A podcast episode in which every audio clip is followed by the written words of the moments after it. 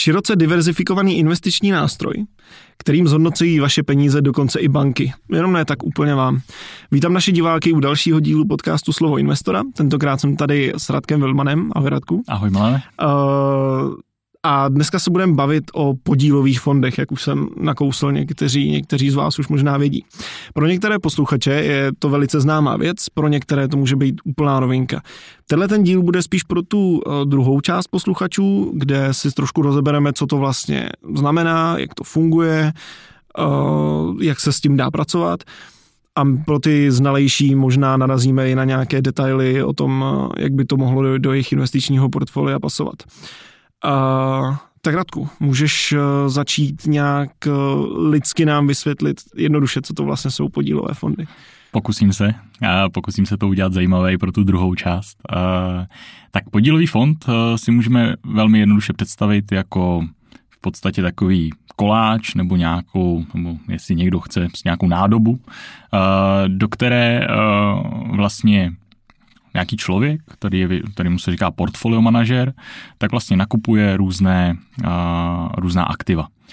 Ta aktiva můžou být akcie, můžou to být dluhopisy a jiná.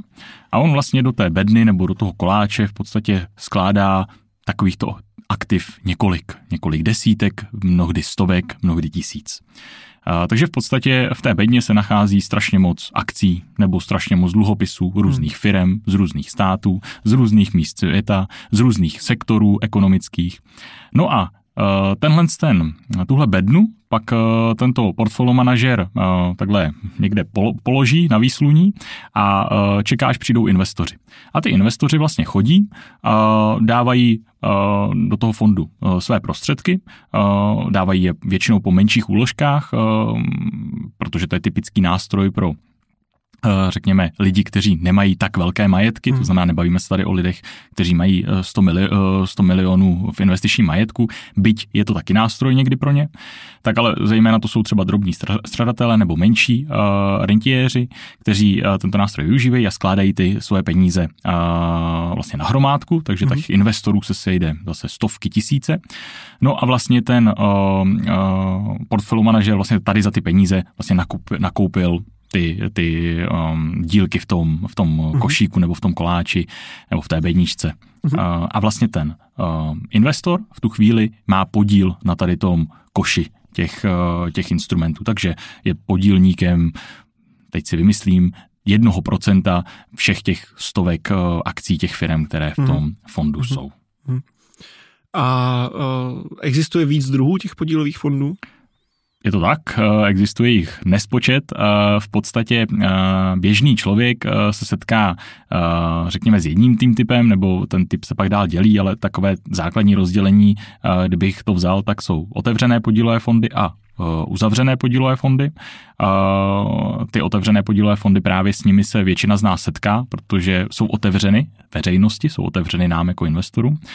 Ty uzavřené podílové fondy uh, se pak uh, řídí, nebo um, z názvu vyplývá, že nejsou otevřené všem, uh-huh. uh, jsou vlastně otevřené většině, většinou nějaké úzké skupině lidí. Je, to, je tam nějaké kritérium, ať už uh, to kritérium může být účelné smyslem, nebo ve smyslu takovém, že ten zakladatel toho fondu tak vlastně osloví konkrétní uh, sektor investorů a jiné tam nepustí, uh, nebo můžou být uh, uh, dány nějakým právě parametrem, uh, to znamená nějakým objemem uh, majetku nebo ně, něčím jako jinečím. Mm-hmm. Zkrátka nejsou otevřené široké veřejnosti.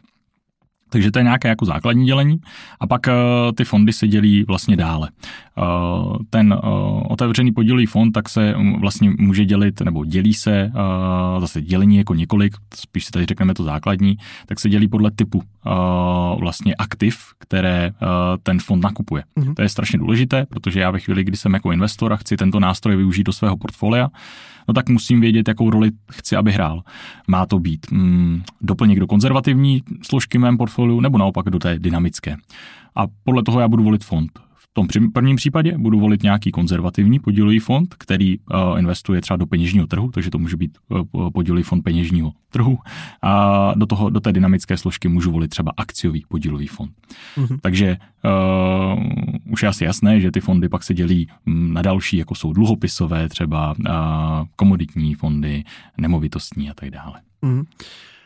co se týče nějakého zařazení do portfolia, když jsme u toho, je mezi nimi velký rozdíl mezi těmi fondy, když se bavíš uh, on, mezi nemovitostníma, akciovými hmm. a tak podobně? Určitě v nich rozdíl je. Zrovna konkrétně tady v těch dvou vyjmenovaných je za mě výrazný rozdíl. A co se týče hlavně, uh, řekněme, přístupu právě k tomu podkladovému aktivu, protože nemovitost je prostě něco jiného než, než akcie, takže určitě v tom rozdíl je. Nicméně, co se týče jako té role, jaké ten otevřený podílový fond, nebo obecně podílové fondy, jaké vlastně hrají v portfoliu, tak je řekněme totožný. Za mě eh, je to nějaký základní stavební prvek.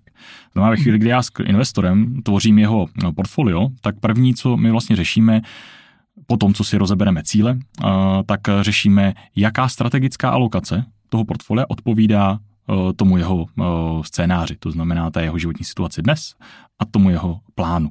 A může nám být, že mm, takovéhle procento my máme mít v akcích, takovéhle v dluhopisech a tak dále, v takovéhle v nemovitostech. No a podle toho já pak vlastně se skládávám uh, s tím investorem ty konkrétní instrumenty, aby se naplnil tenhle ten koláč té strategické alokace. No a hmm. právě jako základní stavební prvek používáme uh, právě fondy ne úplně otevřené podílové fondy, protože mají i nějaké nevýhody, kterých si třeba za chvilku řekneme, ale uh, třeba u těch nemovitostí, ano, tam třeba uh, otevřené podílové fondy uh, mají svůj, uh, svoje místo. Mm-hmm. Asi bych zrovna klidně přešel, ty už si to nakousl za mě, já bych klidně přešel k tomu, v čem skýtá, čem jsou ty největší výhody Eh, podílových fondů, protože říkáš, že základní stavební kámen a tak podobně, tak eh, v čem vlastně jsou ty největší výhody? Proč zrovna podílové fondy? Tak eh, v podstatě si můžete představit, nebo naši diváci si můžou představit, že když půjdou do banky a tam si uloží peníze, typicky na běžný účet nebo na nějaký třeba krátkodobý termínovaný vklad, to je takové, tak jakože tam, takhle, tam uh, vysí nejvíce peněz uh, českých středatelů, tak vlastně ta banka uh, vám třeba na spořícím účtě za to dá nějaký úrok, na běžném účtě vám za to nedá nic, na termínovém vkladu vám zase dá nějaký úrok. No jo, ale kde se ten úrok vezme? Co ta banka s tím dělá? No ta banka vlastně ty peníze investuje dál. Ona na tom něco vyzíská, musí vyzískat víc, než dávám, protože neby to biznisově nedávalo smysl a tím pádem nějaký podíl vám jakoby vrátí.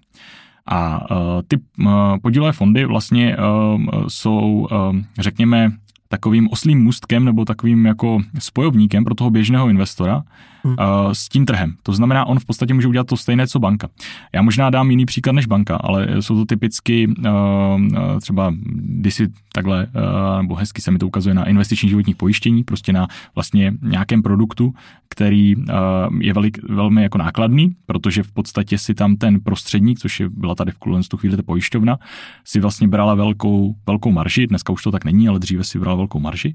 Ale co dělala s těmi penězi? No investovala je kam? No do podílových fondů. Investovala je vlastně na kapitálový trh skrz nástroj, který já můžu jako investor využít napřímo. To znamená, obrovská výhoda tady těch fondů je, že já říkám, je to, um, uh, nebo že já jako investor můžu využít tady ten spojovník mezi trhem a uh, mezi mnou, tím pádem můžu odstranit toho nějakého prostředníka, který hmm. vlastně to zabalil do um, řekněme, buď nevýhodného produktu nebo do nějakého nevýhodného schématu pro mě, protože v podstatě si na tom bere nějakou velkou marži. Nicméně furt ty podílové fondy uh, u určitých typů jsou vlastně neuměrně drahé tomu, co, co přináší. Mm-hmm. Takže to je jedna výhoda uh, těch podílových fondů, uh, že teda jsou tím spohovníkem uh, mm. to, tr, mezi tím investorem a tím trhem a jsou velmi jednoduchým nástrojem. Uh, druhá výhoda, a to si myslím, že je možná i důležitější, tak je to, že ten podílový fond dělá kupu věcí za nás, za toho investora. Zejména dělá za nás uh, tu diverzifikaci uh, toho, uh, že vlastně, jak jsem říkal, je to koš různých třeba akcí různých firm, různých, z různých sektorů, z různých konců světa. Mm. A tím pádem já vlastně jakoby koupením tohoto investičního nástroje nesázím na to, že této firmě se bude dařit. Že Microsoft poroste. Ne, nesázím na to, že uh, se bude dařit tomu odvětví že umělá inteligence teďka vyžené informační technologie do vesmíru. Mm. Nesázím ani na jednu zemi. Nesázím na to, že Amerika je všespásná. Mm. Vlastně díky tomu, že já si nakoupím, samozřejmě ano, ten podílový fond může být sektorově zaměřený, může být zaměřený třeba jenom na Ameriku, ale pokud budu uh, vlastně chytrý investor, tak si můžu díky tomu, uh, jak ten podílové fondy fungují, najít takový podílový fond, který vlastně bude tuto diverzifikaci v sobě mít. Což mě ušetří strašně moc energie, strašně moc práce uh, na pozadí uh, proto tím vybíráním těch, těch uh, vlastně jednotlivých konkrétních mm. třeba akcí. No, vybírám prostě souhrný balíček, tak je to někdo už část práce udělal za mě. Mhm. Takže to byla druhá. Mhm. Ještě napadají tě ještě nějaký výhody tak v tuhle pak, chvíli? Pak můžou být výhody, hm, a to je teda už se odvislé od státu hmm. každého, tak třeba v České republice výhodou je taková, nebo výhoda je taková, že um, využití tohoto instrumentu má nějaké daňové úlevy, pokud ten investor dostatečně dlouho ten nástroj využívá, což eh, pro investory si myslím by mělo být zajímavé, měli by toto řešit, protože zase pokud uh, vlastně využívám spořících produktů třeba, jsem takový ten investor, který sedí na penězích, to znamená vlastně nejsem investor, tak si mnohdy lidi neuvědomí, že jim to ještě jako, nejenom, že to žere inflace, ale že ještě vlastně platí daně někomu konkrétně státu. Že jo. Takže uh, mnohdy lidi si myslí, že na spořícím účtu mám takovýhle super zhodnocení, no nemáš, máš tam prostě o 15% míň, protože uh-huh. uh, je tam daň. Uh-huh. Takže zase tyto, tento instrument, uh, protože stát se snaží podporovat lidi v investování, protože si je vědom, že nezabezpečí uh, ty věci do dlouho do budoucna a že lidi tím pádem musí ty peníze nějakým způsobem uh, zhodnocovat, tak vlastně, když to budete zhodnocovat dostatečně dlouho, tak nemusíte platit daň z toho podílového fondu. To znamená, eh, že je to nějaká výhoda, eh, kterou tam investor hmm. vlastně může mít. Hmm. No a ještě mě napadla jedna, a tím je to, že eh, pokud jsem investor, který i má nějakou už větší vlastně investiční základnu, má nějaký větší majetek a, a já teda jsem toho zastáncem i u menších investorů, tak by měl řešit diverzifikaci nějakou měnovou. Nicméně, ne všude je dobré nakupovat aktiva v cizí měně. Uh-huh. Například třeba u krátkodobých instrumentů, jako jsou dluhopisy, nebo krátkodobých střednědobých, uh, tak uh, to může být problém, protože ten investor nechce být vystaven tomu úrokovému nebo tomu měnovému riziku. A vlastně v tomhle tom nám ten podílový fond zase jako pomůže, protože on může být zajištěn do té domácí měny. Kdy vlastně tady u těch instrumentů to my i využíváme a správně by se to tak využívat mělo, protože když jsem investor, sice v řádech mm, desítek milionů, řekněme dolarový milionář e, investiční majetku, tak úplně jako se mi nevyplatí si to, investi- e, si to měnové riziko zajišťovat sám, a, protože to prostě je jako nákladné a um, tady se můžu svést na tom, že ten náklad se rozmělní uh-huh. mezi uh-huh. obrovské množství peněz, co má ten fond pod zprávou, což je v řádech miliard uh-huh. většinou. Takže vlastně mm, z těch výhod, co si tady řekl, tak spousta z nich se týká toho, že ten uh, produkt zajišťuje, nebo uh, ten nástroj zajišťuje jakýsi typ ochrany. Různě, ať už je to, že jo, měnový, nebo to. Je to tak, protože vlastně je tam ta diverzifikace, to je ten jeden stupeň ochrany, uh, přesně může tam být to zajištění, další stupeň ochrany. Zároveň, a to je teda trošku jako polemika, uh, protože já zastánce toho nejsem třeba u akcí uh, otevřených podílových fondů, protože tam si myslím, že um, uh, vlastně jako ty náklady toho fondu uh, si mm, jako ne, nezúročí se v tom zhodnocení, to znamená ten portfolio manažer, statisticky aspoň to tak je, prostě nepřekonává ten trh. Nicméně u fondů, které jsou zaměřený na dluhopisy nebo hmm. nemovitosti, tak buď neexistuje jiná varianta, anebo dokonce to, opravdu ten portfolio manažer může mít ten, eh, tu přidanou hodnotu ve většině případů. Typicky to jsou nemovitosti, které jsou hodně jako sektorové, hmm. takže ten portfolio manažer vlastně tam za mě udělá ještě tu ochranou složku toho, že on vlastně zná ten trh. On vlastně za mě řídí ta rizika, uh, umí, umí vlastně zjistit, jestli tahle třeba nemovitost je výhodná na nákup nebo ne. Líp než já. Takže uh-huh. ano, i v některých případech může být prvek ochrany to, že tam je nějaký člověk. Uh-huh, rozumím. Dobře, tak to byly výhody. A teď k tomu šťavnatějšímu. Teď mě zajímají ty nevýhody. To, teď, proč, teď, proč vlastně bych se toho měl trošku třeba bát. Teď to pohřbíme, ten produkt. ne, uh, určitě ne, protože, jak jsem říkal, je to základní prvek, takže uh, těch nevýhod je méně než uh, těch výhod. Uh, uh, ta základní nevýhoda, ta vlastně souvisí trošku s tím posledním, co jsem říkal. A to je to, že ty otevřené podílové fondy umí být drahé a, neumí, a umí být, ne, neumí, neumí být kvalitní, nebo respektive umí být nekvalitní, to je lepší. Jo? To znamená, já můžu vlastně jako investor, řekněme trochu skočit na špek um, někomu, kdo prodává ty podílové fondy, uh, v tom smyslu, že uh, mi řekne, tohle má všechno tyhle ty výhody a já jako investor si už o tom jako nic dalšího nezjistím, ten člověk se mnou neprojde ty, ty důležité věci, které si za chvilku řekneme a já vlastně zjistím, že mám zainvestováno uh, v nějakém fondu, který uh, třeba vydělává polovinu to, co vydělává uh, trh. Mm-hmm. Platím za to prostě dvojnásobek uh, nebo trojnásobek, co bych mohl platit, kdybych uh, zainvestoval do toho trhu a uh, vlastně splá, spláču jako nad výdělkem jako investor. Takže uh, vlastně tou nevýhodou teda může být to, že doopravdy ten fond může být drahý, to znamená, já platím draze nějakého portfolio manažera, který v podstatě ten trh nepřekonává, to je typicky u těch akciových fondů, nebo platím draze jakoby tu zprávu toho fondu, to taky může být ještě faktor, zprávu fondu ve smyslu těch administrativních nákladů, to typicky bývá u těch nemovitostních fondů třeba. Takže to je jedna, jedna věc. No a druhá věc je eh, to, že to nemusí být kvalitní fond. A to je právě mhm. to zásadní stěžení. U těch podílových, otevřených podílových fondů je potřeba se koukat na to, eh, kdo to řídí, jak to řídí, jaká je strategie toho fondu. Protože uh, já mnohdy se jako setkávám s tím, že lidi přijdou, že mají z banky nějaké fondy a uh, já na to kouknu a ten klient řekl, no já jsem ty peníze chtěl uložit na sedm let a kouknu na to a on to má prostě v konzervativním fondu. Proč? No protože pro tu banku to je jednoduchý, že jo? Nominálně tomu klientovi neprodělá. Nominálně znamená, že čísilka mm. jsou zelený, mm. nebo teda zelený, černý. A, uh, ale reálně ten klient ztrácí.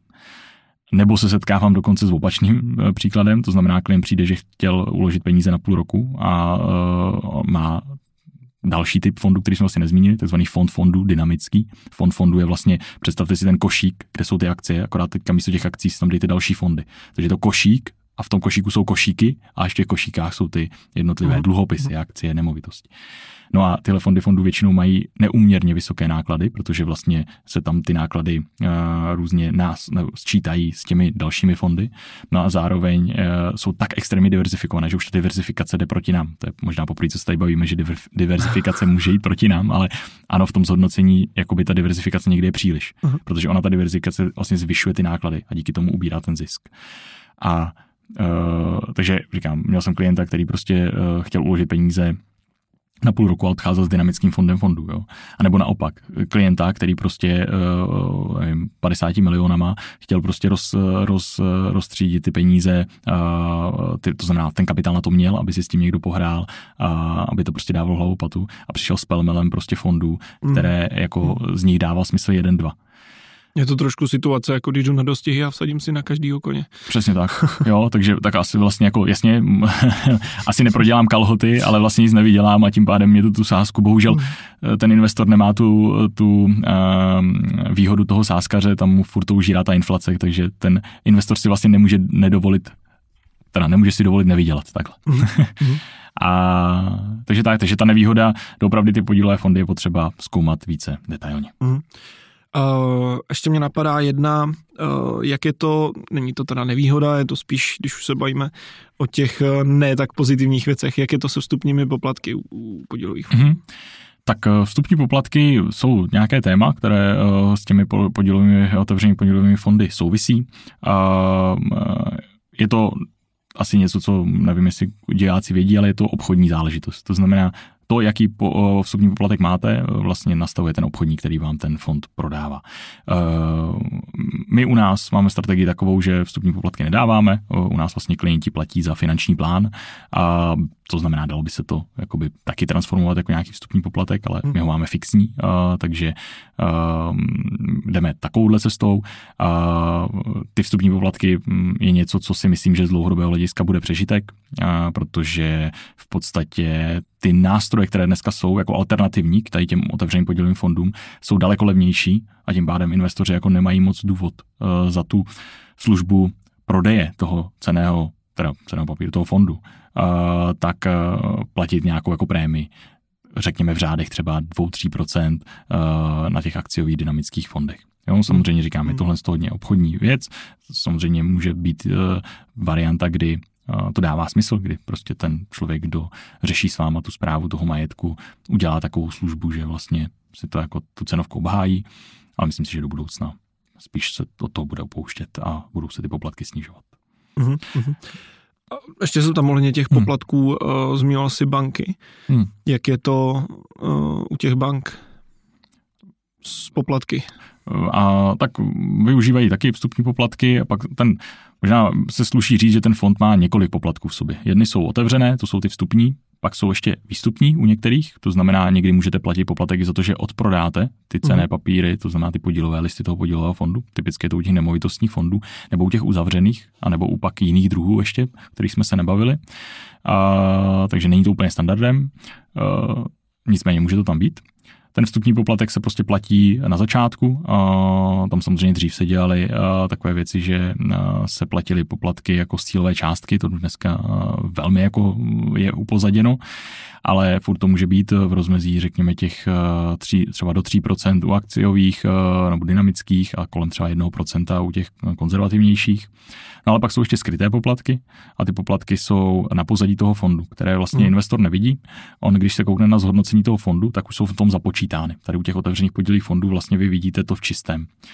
A uh, ty poplatky na pozadí, tam se říká poplatek uh, za zprávu, manažerský poplatek, a pak se ještě uh, můžete setkat třeba u penzijních fondů s uh, poplatkem z výnosu, takzvaný success fee. Hmm. Uh, pak samozřejmě ještě existují poplatky za tu administrativu uh, toho fondu, ale v těch papírech toho fondu je tohle krásně schrnuto pod jedno číselko TER, Total Expense Ratio, kde vlastně člověk vidí, kolik ho to celkem stojí. Jinými slovy, když uh, vlastně se koukne na to, kolik ten fond vydělal a připočte k tomu tady to procento, tak to je ta realita, kolik vydělal. A tady to procento vlastně si vzal někdo. Vzali si to mhm. ty administrativní náklady, vzali si to ty, uh, když to je třeba ten fond fondu, ty jiný fondy, a pak si to vzal manažer toho fondu primárně a nějaká distribuce, která ten fond prodala, třeba ta banka. Uh-huh, rozumím. Pokud není sama manažerem toho fondu. OK, OK. A ještě vlastně mám eh, jednu otázku, možná řekněme asi už poslední, takovou tu důležitou. Uh, jak teda já mám vybírat fondy? Když uh, by mě to zajímalo, tenhle, jak říkáš, je to základní stavební kámen, tak eh, jak já to mám jako běžný investor vybírat, jak o tom mám vlastně přemýšlet?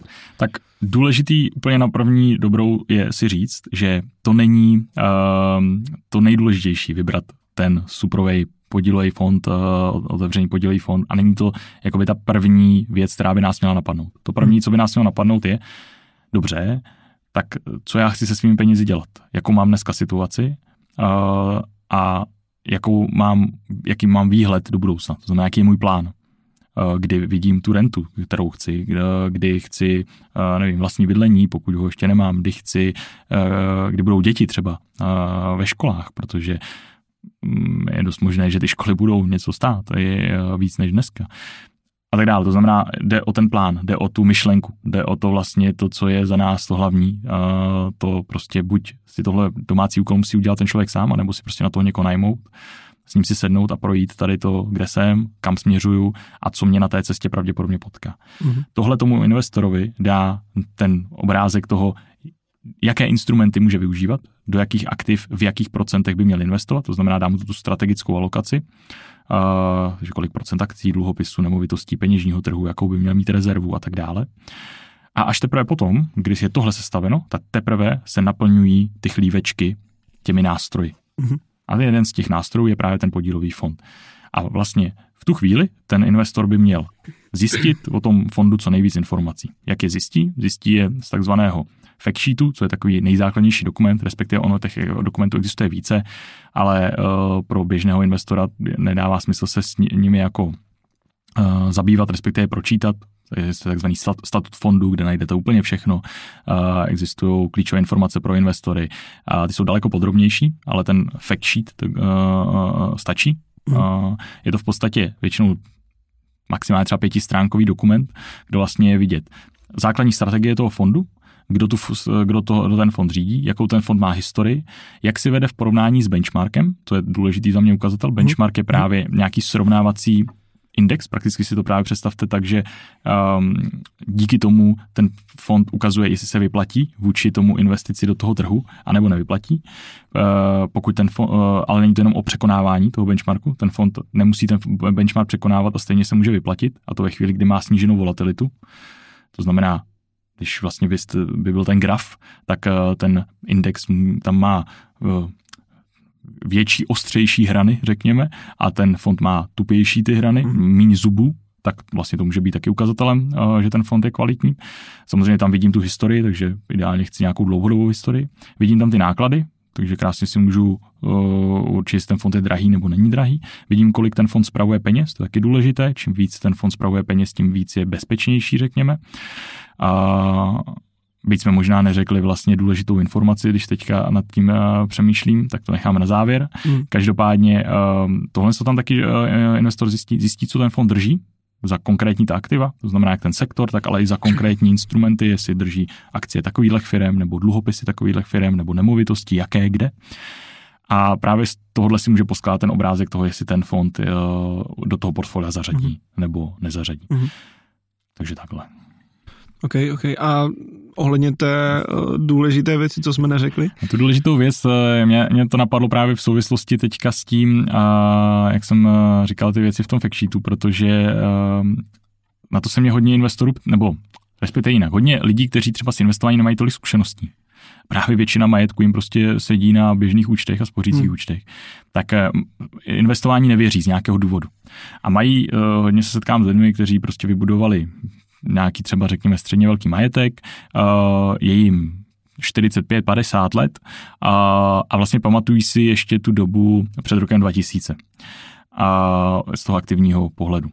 A uh, vlastně mají problém s tím, že uh, zažili ty případy, kdy někdo vytuneloval vlastně nějaké ty investiční fondy, které kdysi mm-hmm. existovaly. Mm-hmm.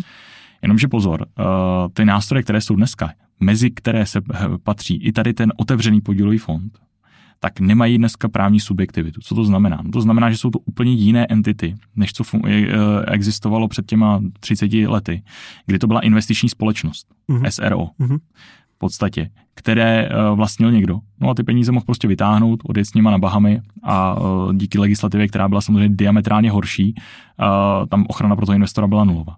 Dneska ta regule je strašně pokročilá, to znamená, investor je chráněn extrémním způsobem. A uh, jeden z jednou z těch ochran je to, že ten fond není firma. Tu, ten fond vlastní ne ten zakladatel, a ne ta banka, která ho vydala, nebo ta investiční společnost, ale vlastní ho ty podílníci. Znamená, mm-hmm. ten investor mhm. vlastní vlastně ten fond. On vlastní část toho fondu. A ten fond dokonce ještě, aby ta regulace šla dál, tak on ani nemá přístup podstatě k těm penězům, které tam ty podílníci pošlou. Ty podílníci totiž posílají ty peníze ne na účet toho fondu, ale posílají je na účet takzvaného depozitáře, což je většinou banka velká. Takže třeba si to představte tak, že to posíláte na Unicredit Bank a pak je nějaký fond Amundi něco, eh, nějaká investiční společnost a ta to vlastně investuje, tak vlastně ten fond jediné, co může dělat s těmi penězi, je dle toho statutu toho fondu, právě té strategie, který, který ten fond má, s těmi penězi vykonávat pokyny, nákupní, prodejní nakupovat ty dané instrumenty, které má dle té strategie schválené a prodávat ty instrumenty mm-hmm. zase na tady ten účet. Kdyby náhodou udělal něco jiného, tak ta banka ho zastaví. Protože kdyby ho ta banka nezastavila, tak by ČNB, respektive ty regulátoři si na ní došlápli a ta banka by ztratila kreditibilitu. Mm, mm. Takže vlastně eh, doopravdy je tam je to úplně jinačí dneska uh, nástroj, než který byl a hodně jako se s tím setkávám, proto si myslím, že je důležité, aby to zaznělo, že ten fond je nevytunelo, nevytul, Nevytunelovatelný. Ano, to je to, to, je to slovíčko. Přesně takhle. Takže, jo, takže vlastně v tomhle tom zase ta, je tam ta ochrana peněz jako zajištěná opravdu jako tou, tím pokročilým nástrojem a tou regulací. Která si myslím, že je poměrně zásadní informace pro spoustu lidí, kteří, jak říkáš, zažili tu dobu, kdy se tohle dělo poměrně ve velkým, až přijde jako místy. Tak, tak. Takže tak. Tak jo, tak já děkuju, děkuju Radku za uh, vyčerpávající vnesení světla do, do této problematiky. Uh, děkujem taky všem, kdo jste tohleto doposlouchali nebo dokoukali. Kdyby vás zajímalo něco víc, podívejte se na naše stránky vision.cz.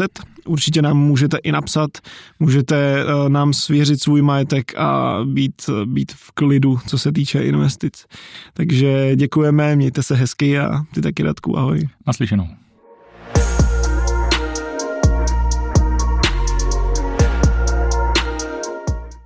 Investiční disclaimer. Vision Capital neposkytuje investiční služby ve smyslu zákona o podnikání na kapitálovém trhu.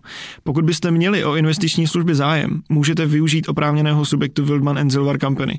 Podrobnější informace naleznete na našich webových stránkách nebo v popisku.